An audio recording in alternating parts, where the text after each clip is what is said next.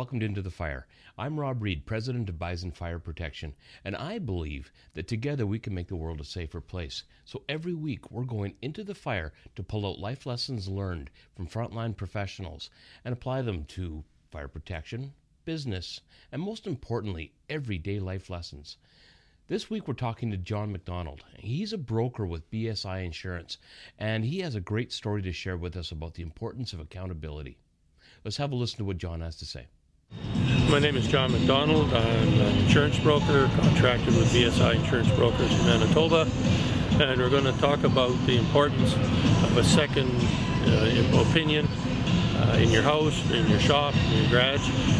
And uh, something to be looking for is if you're a um, mechanic and you're working on your cars, maybe restorating an old 56 Chevy, and uh, you got to do a lot of cleaning work and you um, have a lot of gasoline rags around, greasy rags, and you're throwing them in a uh, pail, maybe a plastic uh, bucket that you got at a store, and think nothing of it. A friend of yours comes in and looks around and uh, says, you know, you shouldn't be doing that as those rags can heat up through spontaneous combustion and you can have a fire in your garage and if it's attached to your house, uh, it could be major problems. So having a second opinion or somebody that uh, comes in and notices something uh, in your house, that is very important.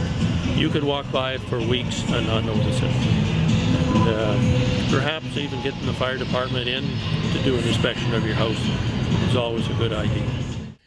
Okay, John, thank you very much for that story. Really appreciate you sharing that with us. Now let's talk about our first takeaway, which is always the fire protection takeaway and how important inspections are our annual inspections, our semi annual inspections, and how important it is to stay accountable to that for so many reasons. And I'm going to say the first reason, of course, being that we want to make sure that if we have a fire, the system works the way it was designed to and saves our business. And I can get into a whole bunch of reasons why we need to in, do inspections and why they fail. I'll give you a couple of examples. Um, like you know on kitchen suppression systems in restaurants the grease getting up into the nozzles because the nozzle caps had fallen off or the foil seals were ripped. And the grease is in there. It's gotten rock hard and agent can't get through to put out the fire. Or we could talk about say a fire alarm system and you know you sit back and you think well my alarm hasn't done anything for a year. Why would it need to be reinspected? Well first off uh, if it's an older system i mean who watches the, their tv that was built in the 70s who has an old 386 computer. Let's talk about why we have an old fire alarm system and also think about the things that do happen to it throughout the course of a year. Lightning strikes nearby, power strikes from hydro, uh, even power outages that drain the system and force it to come back up again. Never mind what goes on out in the field, and what I mean the field, throughout your building. So, dust building up in the smoke detectors, humidity and corrosion building up in heat detectors because of the heating and cooling and, and humidity in the air and things like that. Never mind just ongoing damage that you may or may not see from different things that happen. We can also talk about sprinklers and what can happen to them over the course of a year, freeze ups, overheating, uh, again, things that are getting knocked, banged, or damaged. And when you think about a sprinkler system, it's steel full of water. What happens when steel and water sit together for a long time? You get corrosion. We need to have a look. Like I said, it isn't about us coming through your building once a year and sending you an invoice. It's about us coming into your building to ensure that you don't have lost production time, that your building will function, that you will have a business. We're there to make sure that you're safe, that your business will flow, that your staff is safe, and that you can keep going day in, day out, doing the things that you need to do worry free. That's important.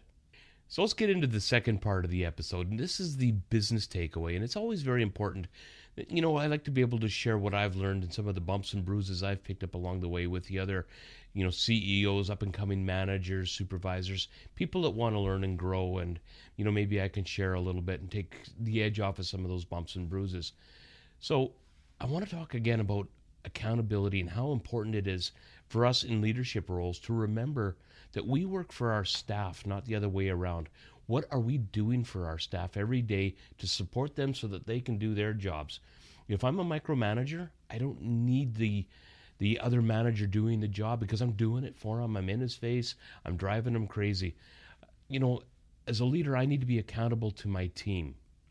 And I'm going to use an example from this week. I, I spent a few days out in Regina. We just welcomed a, a, new manager out there, and I felt it was really important for me, uh, along with some other members of our management team, to get out there and introduce myself, welcome him to the company, share what our company culture is and how important that is, share our purpose and why that's so important, and get into all of those things with him. Now, we did a lot of other work as well. I mean, he got to sit through a manager's uh, meeting that we did, and interesting that he got to see the culture of a manager's meeting where, uh, you know, our service manager got into accountability. It was just funny the timing of it. But how important is it for everyone to understand what their job is, to do it, to do it on time, and to do it well, to be accountable? And again, this gets back to myself. I mean, as I just told you, I was in Saskatchewan, got home late last night, did everything I needed to do at home, said hello to everyone, let them kind of remember who I was for a few minutes. And then I'm back up at 6 a.m. and back in here recording the show this morning because I'm accountable to my team. I'm accountable to making the show done. I'm accountable to you to provide good content and make sure that you're enjoying what you're seeing and getting value from it. Because if you aren't, you're going to tune out and I'm wasting my time. So it's important for all of us to remain accountable. So you think about what happens if I'm not accountable. The business slows down. You know, people think, oh, he doesn't care. He's not around. If he doesn't care, why do we care? If I don't hold myself accountable, do I get the next meeting that I'm looking for? Because you start to portray that in the community. People start to understand that you don't care. When they think you really are invested in what you're doing, that you give a damn, they respond to you in an entirely different way and they come up and as a leader, that's our job. It's our job to bring people up, to make them accountable, to hold them accountable. And that doesn't mean screaming, yelling, uh, kicking doors, and throwing chairs, all that sort of crazy stuff. It just means you hold them to a standard. Are we going to hit a timeline? Have we set a timeline? Are we going to make sure that we get the project done the way we said we would in a timely manner and holding not just them, but most importantly, ourselves accountable? Because you think about it, who do you have control of? Yourself or them? Control yourself, hold them accountable, and you will run a very good, strong business. So let's get into our last takeaway, and that's the life lessons takeaway, probably the most important segment of the show. And I want to share something that I thought was important. It's so important, actually, that I wrote it down. It says, Don't put off something till tomorrow that you can do today.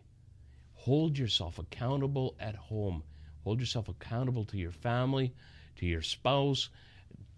Hold yourself accountable to getting things done. And this is cutting the grass, not letting it get sloppy, doing the dishes.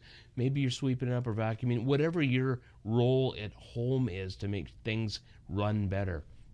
It's important to get in and share some of those tasks with your family but it's also important for you because you get that feeling of accomplishment. You get that kind of a dopamine rush that says, wow, I'm getting things done here. And you're setting an example for your family. Very important. So I'm going to say it again. Don't put off something till tomorrow that you can do today. Get on it immediately. It'll make your life better. Again, I'd like to thank John McDonald for sharing that story with us today. You know, John, it was a great story. Do you have a story you want to share with us? Please send it in. You never know when it's going to burn its way into the fire. So I know you learned something from this week's episode of Into the Fire. Do your friends and family a favor and share it with them. Together we can make the world a safer place. I'm Rob Reed. This is Into the Fire. See you next week.